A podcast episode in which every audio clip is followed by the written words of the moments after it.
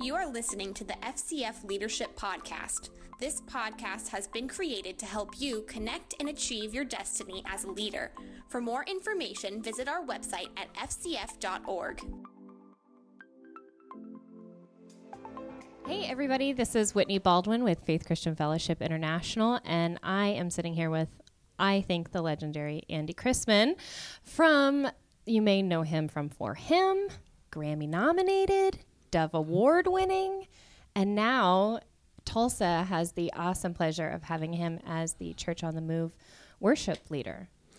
Those are all true statements about what I've accomplished as Yes. far as uh, some of the other accolades. I, you know, I'm just continuing to do what I feel like God wants me to do. That's so here I awesome. am in Tulsa leading worship. That's awesome. Yeah.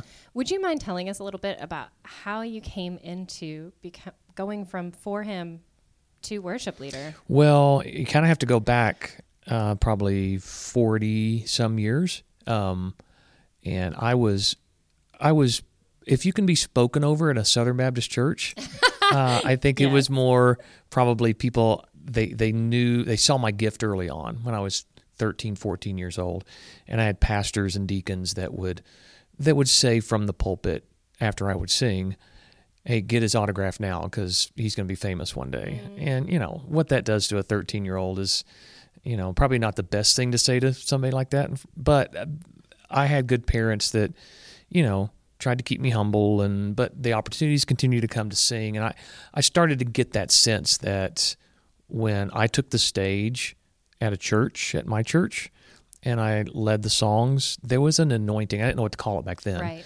There was an anointing that happened. Something there was something activated in me that was uh, beyond my abilities, and people responded. And so I knew early on that there was a, a touch of God in my life to to sing. And what what I know now to be is that is the anointing that flows through me when I sing, which which matches the gift that God gave me um, to bring peace to people Oh, I love and and to proclaim the goodness of God. So that calling was on my life back when I was 13, 14 years old. I didn't really acknowledge it. Uh, nobody really, really pushed me towards it. Um, they just kind of called it out. But I knew it was there. And I, back in the 80s, man, I don't, I did not want to be a, a worship pastor. We didn't call them worship pastors back then. It was um, uh, music directors. Right. Or song leaders, Mm-hmm. right? Um, and I just every song leader, music director I was around, I'm just kind of like, I, that doesn't seem like a very fun life. Um, I didn't really like the music. I wanted to be a pop musician, Mm-hmm. but then growing up in Waco, Texas, I there there weren't a lot of people around me. You grew up in L.A. or Nashville or Right. New York or some of the bigger cities.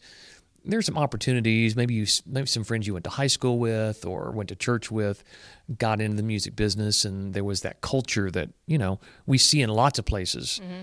where a lot of people come out of one town, well, even one small town, because somebody built a culture there of of musical excellence. Right. Wasn't that where I was growing up in Waco? At least the part of Waco I grew up in, and uh, uh, I went to Oklahoma State, and I was good at math. I was good at English, and so I was a math major with an English minor, That's so funny. which is funny because it, what is music but meter and rhyme? So God was just kind of playing with me a little bit, going, hey, "You go study what what you think you want to study." But so eventually, my junior year of college, I surrendered to full time ministry. I just said, "God, what do you want me to do? I'm I'm miserable studying math and English. So what do you want me to do?" So we got in there and and uh, I got on my knees and and just said, "Take me wherever you want to go. Want me to go, God." So He had the director of truth call me. It was a God moment, and I went on this group with Truth, met the other guys that would form 4Him, and went out and did that from ni- from 1987 until around 2000, and then I really felt God reignite that thing in my heart that Wow. he had told me when I was 13, 14 years old, you need to be a worship pastor. And I knew it. I, I, I'd been along down the road and been in the music industry long enough to, um, to realize that that's really what my calling was. So I helped start a church with a friend of mine in 2000 in Orlando, and it was uh, supported uh, monthly by Church on the Move. So I had a connection wow. here. Yeah, I had a connection here. And eventually, uh, Willie George called and said, "Hey, I think you're supposed to be our worship pastor here." So I came in down and interviewed, and and we wound up in Tulsa back in 2005. That's awesome. So that's my journey. That's your journey. Yeah. And since you've been here, the church has even gone through its own journey. Oh, yeah. Because Willie has stepped down Mm-hmm. and Witt is now in. Yeah, so they started talking about this transition maybe two years ago, Mm-hmm. and um, um, uh, can you? I don't know if you can hear that. I don't know if they can hear There's- this yeah, there, but this is great. Yeah, so we're in my office um, at Church on the Move, and there's a rehearsal going on the other wall, so you might hear some. Sounds like uh, somebody in their car next to you with the the bass turned all the way up. Um, yeah, so the uh, uh, Pastor Pastor Willie and Pastor Witt, his son, um, had just come to this realization that it was time to make a transition Right. and and hand the church over to Witt. And that was supposed to take 10 years because that was kind of the model they were basing it on from some other churches they'd seen. And it happened in about a year. Yeah. Wow. It just happened really fast. Um, and so once that happened, everything kind of just snowballed down the hill, Right. you know, because now you have a new leader who has a little bit of a different vision Mm-hmm. overall for the church that he wants and where he thinks God is taking him and and and wants to do here. And worship has been a part of that too. I mean, we've been known here as a as a a, a very high um, a culture of of excellence mm-hmm. and high creativity, and we were a little bit deficient, I think, on the other side of of uh, just really seeking the Holy Spirit and taking our time in worship and mm. not overproducing things. So mm-hmm.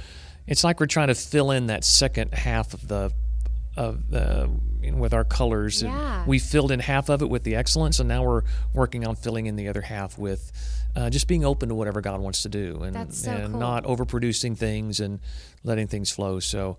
Um, yeah, there's been a lot of changes around here, and there continue to be changes. And, Forever. yeah. Oh yeah. Forever. Because nothing stays the same. Uh, no, should it? No. Except for the word of God. Right. Exactly. But um, so, what is? Please tell me what is uh, the Church on the Moves? What is their mission statement or uh, their why? Is what I call it. Yeah. So our mission statement is introducing people to the real Jesus. Love that.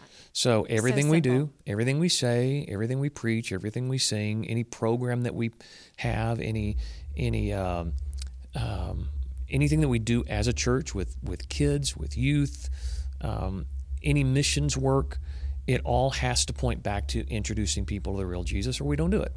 So it's been really great. We uh, that's that's a new mission statement for us that we've come up with over the last two years, and uh, it really has changed the heart of our church. Yeah. And uh, it's been really great to see what God's done through that. you know what I what I love about that is it kind of gives everybody this sense of we are the church.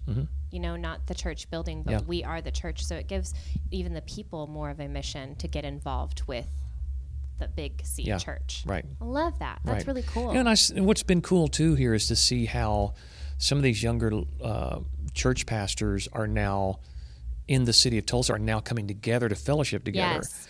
I mean, we've had we've had Paul Daugherty from Yeah. Mm-hmm. Victory preach at our church. Witt's gone to Victory to preach. Uh, Michael Todd has come over here from Mm-hmm. Transformation Church and preached. And we have a great relationship with uh, Craig Groeschel and and so many of their campuses from Yeah. Life Church in the area.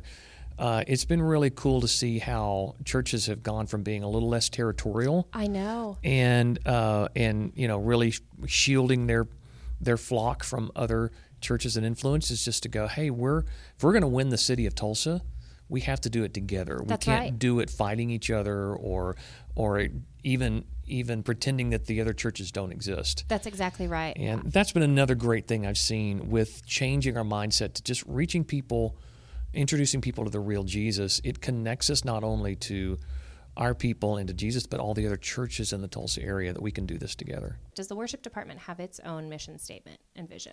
We really don't. I mean, uh, I, I think some of our core values are excellence mm-hmm. and authenticity, mm-hmm. and we're always trying. We're struggling every week to find the balance of excellence and authenticity. Mm. Are we doing this just be- so we can sound good and it mm-hmm. can it can look good and and people can go, wow, that was incredible? With you know, are we saying what's really true in our hearts, what we're really seeking after with our real experience with God? Have we really experienced God in the ways that we're singing about, or are they just cool songs that we really like? Yeah. Um, you know, there we've had a lot of things that, that God's given us over the last couple of years. One thing that I love are our seven, uh, what I call our seven worship disciplines, Yeah. which are pray, read, talk, listen, serve, struggle, rest. And uh, we want to be held accountable to all seven of those things. Mm-hmm. That we're prayers, that we know how to pray, and we spend we spend more time with God in prayer than we do on the stage, and that's something we strive for every single week. Uh, are we reading God's Word? Are we learning? Are we growing as as believers, and even in our craft, and and the understanding of what worship is? Um, uh, are we talking? Are we in a small group? Do we have someone that we're, you know, that we're uh, what we call the um, uh, the three S's? Do you know my story, my struggle, and my secrets? uh, it's being transparent and being open Yeah. about who we are. Yeah. Um, uh, do you have relationships outside of this church and with other churches and with other worship leaders and other musicians? Are you listening? Um, you know, are you listening to what's being preached at our church? Or, you know, I know, I, and I've been a part of this, but I've seen a lot of musicians that just go for the worship, Right. you know, and then they're Yes. gone Yeah. by the time the, the message starts. Yep. And we're very adamant about that. If you're going to be part of our team, you got to be a listener. Right. Mm-hmm. And are you listening to the people around you? Uh, and what music are you listening to? Are you just listening to Hillsong? Or are you really listening to music and where music is going? Um, um, are you serving? You know, I want to know what your servant level is, not just, well, I'm serving on stage every weekend. Right. Well, you're actually doing the one thing in the church that's getting applause. Mm. You know, nobody's applauding for the people parking the car or opening right. the doors or changing the baby diapers or teaching your children uh, about Jesus, but they sure are applauding for the music that you make and the way you make them feel on stage. So I want to know that you have a servant's heart off the stage. Are you the first to pick up trash? Are you the first to volunteer to go do something other than music? in our church? Are you willing to go stack chairs and be there early and stay late? I want to see that our, our team has servant attitudes. Uh, and then I want to see if you're struggling. If you're struggling in your craft to get better at what you do, are you are you continuing to grow as a musician, as a songwriter, as a leader, um, as a developer of leaders?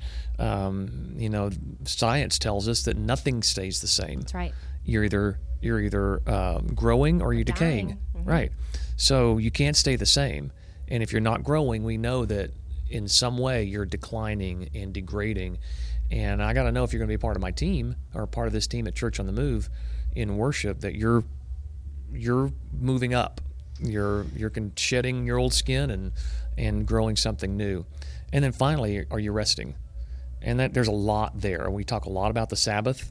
Uh, I love what Yes. Pastor George says. He says uh, uh, God can do more in six days than you can in seven. That's right. So you got to learn how to take a break. You can't say yes to everything. Right. It's it's not really my job as the worship director to make sure you have time off. That's your job first. Right. Between you and God and your family. But there's also rest in you know what? Do your best and let that be enough. Mm-hmm. And let and know that God's okay with that. That it's not all about you. It's not about the song you sing. It's not about the the note that you play. Um, it's about are you a child of God? And if you really understand that, you know you can rest in that. No matter what kind of performance you give out, no matter what mistake you make out there. Because everybody's going to make mistakes. Everybody's going to make mistakes. I tell my team this all the time. Excellence is always attainable. Perfection isn't. That's right. So, you know what? Let's work hard during the week, and then when the, once the weekend comes, once it's time to hit the stage, then let's just be ourselves. Let's be authentic and know that we can rest Yeah. in what we've done. the average church in America is under 200 people. Mm-hmm. And, you know, Church on the Move is not under 200 people. No. But it started someplace, right? Right. It did. Oh yeah. When I came in, uh, there was already a system in place Okay. that you know was working, but Right. it wasn't going to translate into the next decade. Okay. And one of the reasons they brought me in uh, was obviously there was a gap in leadership Mm-hmm. in in the worship department. The uh, uh, the person who'd been here before me was here a long time, Mm-hmm. uh, and then was gone. And God moved him somewhere else, and there was a little bit of a, a gap there. When I came in, I took over a program that was basically running on repeat. You know, Mm. Yeah. um, and had done everything they'd been doing for the past 10 years. And when I came in, um, I knew how to do things a different way. I'd been on the road for, you know, 15 years at that point and had done, you know, probably 5,000 concerts.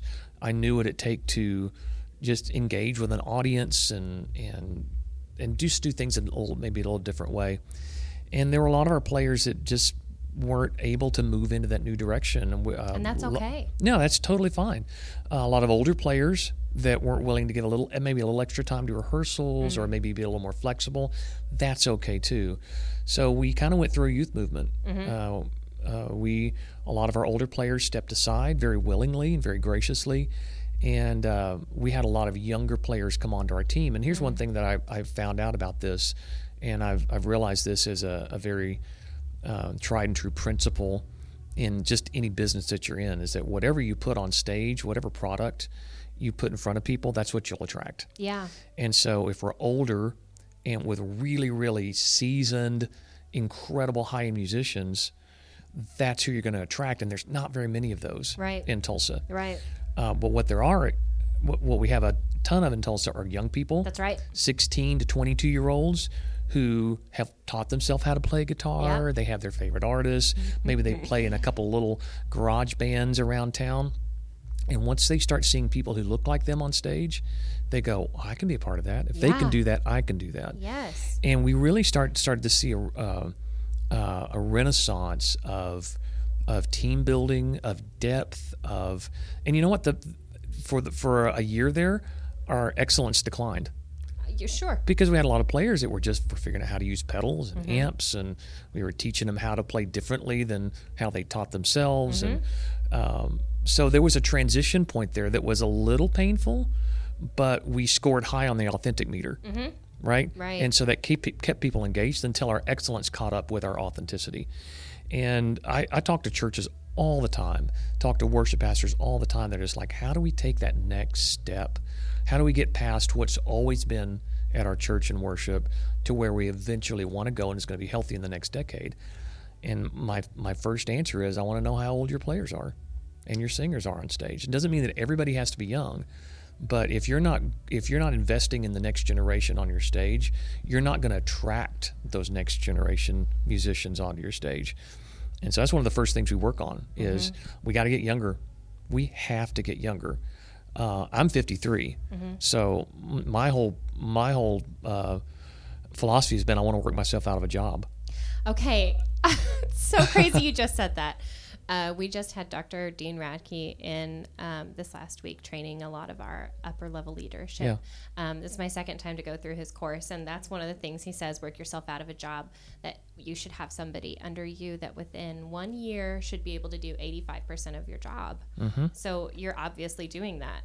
We've done a really good job of it. Uh, we're not perfect at it, and uh, you know, and crazy things will happen. You'll lose five people in a month. It, You it happens. It yeah. Mm-hmm. happens.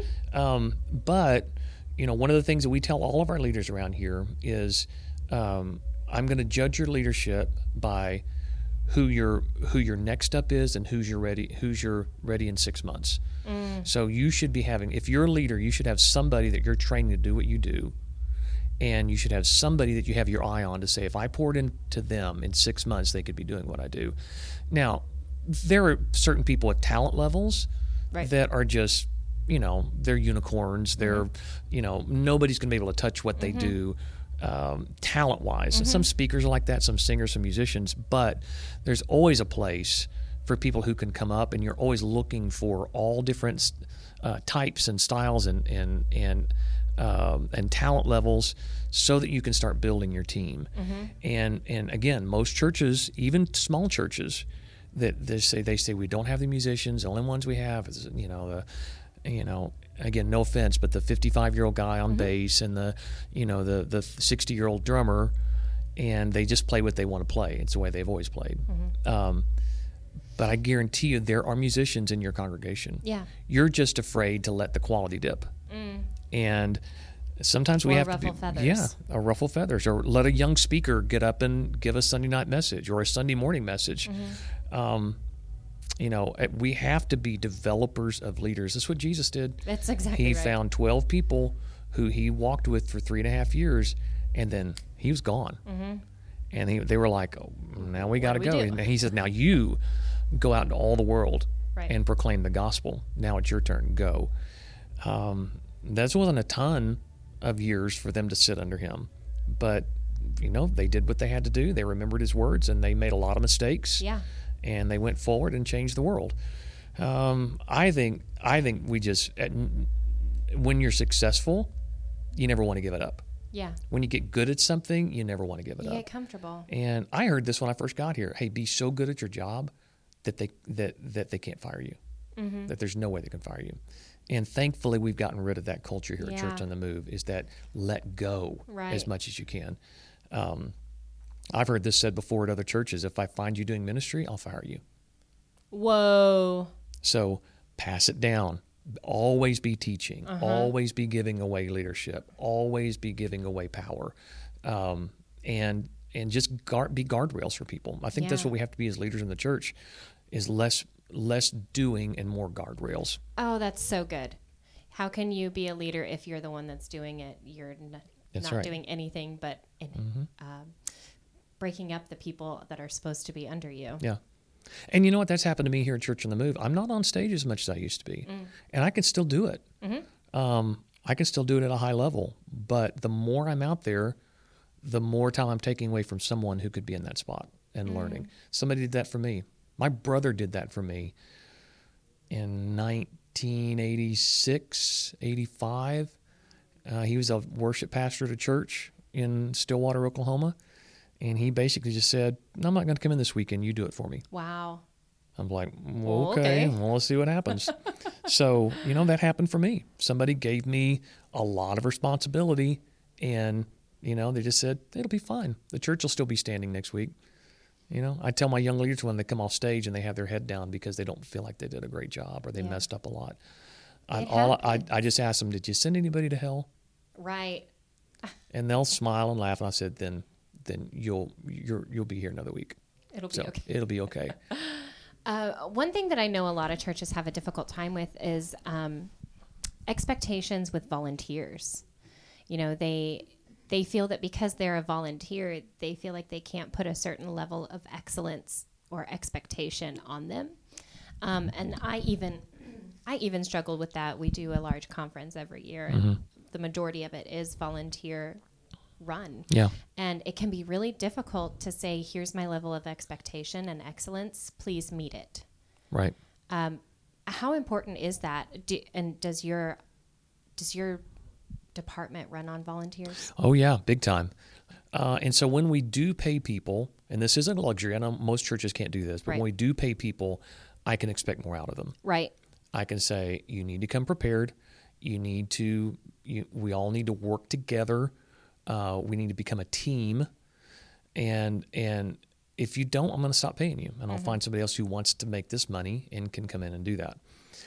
When you're working strictly with volunteers who you're not paying, that's where it gets difficult. And the the whole thing you've got to remember with volunteers is if you don't have a culture, you have nothing if you're just giving people saying, here are the songs we're doing, you show up, we're going to run through them real quick, and then we're going to do our service, and we're never going to talk about if it was if if anything could be better, if we could get better, how do we get better, and if, and there's no buy-in from your team about this is where we want to go, this is our culture, this is what we want to put on stage every weekend, then you really have nothing. You can't build on anything, mm-hmm. and then you just have individual people who are just going to do what they want to do Right. and they're going to do what feels right. And if they don't feel like it, they're not going to bring their best. Or they're going to come in all amped up and they're going to way outshine everybody else. Mm-hmm. And there's no team chemistry. Mm-hmm. So the first thing that I tell worship pastors who are struggling with this is you got to have a culture. Mm-hmm. And you have, a, have to you have to have a culture checklist. We've got that um, to where these are the things we believe about worship and what make us church on the move in worship. And you have to have those things and you got to stick to them. You got to believe in them, you got to stick to them, and then you allow people through your through that gate that will sign that little letter of expectation to say this is what we expect of you. This is this is what we need you to do. This is how often we need you to do it. And it's a privilege for you to get up on that stage and proclaim the glory of God. Could you give us an example of your culture checklist? Like you don't have to go through the whole thing. Yeah, yeah. just tell us a few things that are on there. So I actually emailed this to a friend of mine the other day, so I'm going to pull it up. And uh, this is a work in progress. This is something that's always changing. In fact, I just had a conversation today with with uh, three of my main worship staff just about some things that aren't working, some things that need to tweak, and we need to change, and we're maybe too far over to the right on this one and not far enough on the left on this one. Uh, but I can read you uh, a few things here uh, that our teams are spiritually prepared, um, that uh, we don't ask too much of our band every weekend, um, that we strive for diversity on stage uh, with ethnicity, age, and gender. Um, um, you know, we, we make sure that everybody's set up to win. We make sure that uh, the songs are appropriate for the weekend. They're not just songs that we pick at random. Right. They're songs that that uh, that fit the culture and the season that we're in as a church and the message that's being preached. Uh, we believe in creating beautiful moments, and we're not going to walk off the stage in rehearsal until we know that's going to be beautiful because God deserves that. That's right. He deserves our best. Um, uh, we believe that that that beauty is a is a clue for God. Anything that's beautiful is a reflection of God. That's right. And so we want our music to be beautiful. We want to be beautiful up there. It doesn't mean that we have to, you know, have to all be models, but you know what? Wear wear something nice and clean. Fix your hair. Don't just roll put out of bed, you know, before you get up there. That's some- sometimes hard when you have a 17, 18 year old on your team. you know, they're up they're up till 2 a.m. playing video games and roll out of bed 20 minutes before they get to church. Um, and those are some of the culture things, the culture checklist that we have to go. These are the things we expect of you. Uh, we expect you to to um, to be prepared for rehearsals. We expect you to bring your best every time. Um, yeah, there's there's probably there's probably 20 things on this list. Most of them are for our worship pastors and for our music directors. But still, it but everybody has to understand Yeah. this is what we're trying to achieve every single weekend. That's so good. and that's how you create culture yeah. this is what it is. If we're if you're going to run McDonald's, what's your culture going? Number one culture is going to be the food has to be fresh and it has to be fast, Mm-hmm. and it has to be the same at every single location, right? Um, that's your culture. Um, you go to I don't know. You can name any other any other successful brand, and they have a culture. Mm-hmm. This is what we produce, and this is how we produce it. And so the people who come to work for us, or or open our stores, they have to buy into this culture because once the culture slips, the product slips. That's right. And then people start to check out. And um, We call it drinking the Kool Aid. yeah, exactly. You got to make sure everybody's drinking the Kool Aid. That's right. That's good. I love that. I've never seen one of those before, by the way. A well, I'm I. I That's a first for me. eventually, unless somebody beats me to it, I'll put that into book form at some point. And I've already That's sent it to cool. uh, I sent it to every worship pastor who a- asks about it, and and tell them I would love to see what you would add to this. Okay, my other question in regards to your culture code, Mm-hmm. um, and you mentioned before, I it may not have been, it was your core values, I believe, that you mentioned. How many of those are scripturally based? Oh wow, um, Or do ooh, you, you got me. Do you find scripture to back those up? You know what? I find scripture to back up our sentiment behind these. Um, Yes. Yeah. You know, Yeah. And you know what? I'm always open to someone bringing me a scripture that I didn't think about to Yeah. say, you know, actually the scripture says this, and I go, oh my gosh, well, man, we got to change that, Right. Or let me let me spend some time with the Holy Spirit in this and see what that scripture means to me and Yeah. what it means in context to who we are as a church. Um, and and I do believe in the inerrancy of Scripture. If God said it, then we need to obey it. We need to consider it. We need to apply it to our lives. Yeah. But there, there, there is a passage of scripture I, I come back to, and I kind of align all of what I, what I've helped create here at Church on the Move with our culture in worship is, uh, is in First Chronicles um, chapter thirteen, and then again in chapter fifteen, and this is the story of when David is bringing the ark back to Jerusalem, and and they they they put it on an ox cart, which is against the law Right. and uh, the the uh, ox stumble and the cart starts to, you know, be unsteady. And Uzzah reaches his hand out and touches the ark, and he dies. God kills him uh, because it was he wasn't clean. He wasn't ritually clean. He wasn't supposed to touch the ark, and David had to stop in his tracks. Um, and uh, there's a lot of conjecture theological about what David felt at that moment. He was angry at God. He was angry at himself. He was angry at the situation. Um, he was in a hurry. Uh, he had this big party planned, you know, that was about to happen, and this was just all the stuff. Put the brakes on everything David wanted to do. And so, what that teaches us, I believe, is that there's a way to approach God. that God says, don't, you can't just show up. You can because of grace and because of Jesus, but we should feel, we should feel like, do you ever go to a party and you go empty handed. Yeah. You just kind of feel like we should bring something. We're not prepared. Or you know what? You're not going to go to somebody's somebody's awesome party if you've been digging a ditch all day Mm-hmm. and you haven't taken time to go take a shower. And look, I, I don't want to get into legalism here to say Right. you can only approach God if you're clean and you're perfect Right. and you bring Yeah. the greatest gift. That is not what I'm saying at all. But those of us who have given our lives to ministry and we say we're gonna we're gonna feed God's people in worship every week and we're gonna go before the throne of God, we want to we we should want to bring something beautiful. And like David said, I will not offer a sacrifice to the Lord that cost me nothing. I want it to cost me something, you know. Um, and so then we fast forward to um, First Chronicles chapter 15, and I've got, if I've gotten these wrong, please forgive me. These uh, um, these chapters, but uh, they go. David goes back and he finds the the Levites who know how to um, how to properly transport the ark, how to house it once they get into Jerusalem, and um, he appoints uh, Kenaniah, who is the they've called him the, the the Bible calls him the most skilled singer in Israel, and he is in charge of putting the music together. And so he doesn't just go to somebody on the side of the road and say, "Hey, can you sing? Hey, why don't you put a put a band together and let's do this?" No, he went to the most skilled person in all of Israel. It shows me that God has appointed people. God has Yeah. skilled people to to lead the worship. And so it starts with that first person. Are you skilled and are you called? Are you in the right position to lead God's church in worship as his glory passes before you? Um, and so that's a, where I take a lot of my personal theology for worship is that, you know, because of what Jesus has done, the, the Holy of Holies is torn from top to bottom.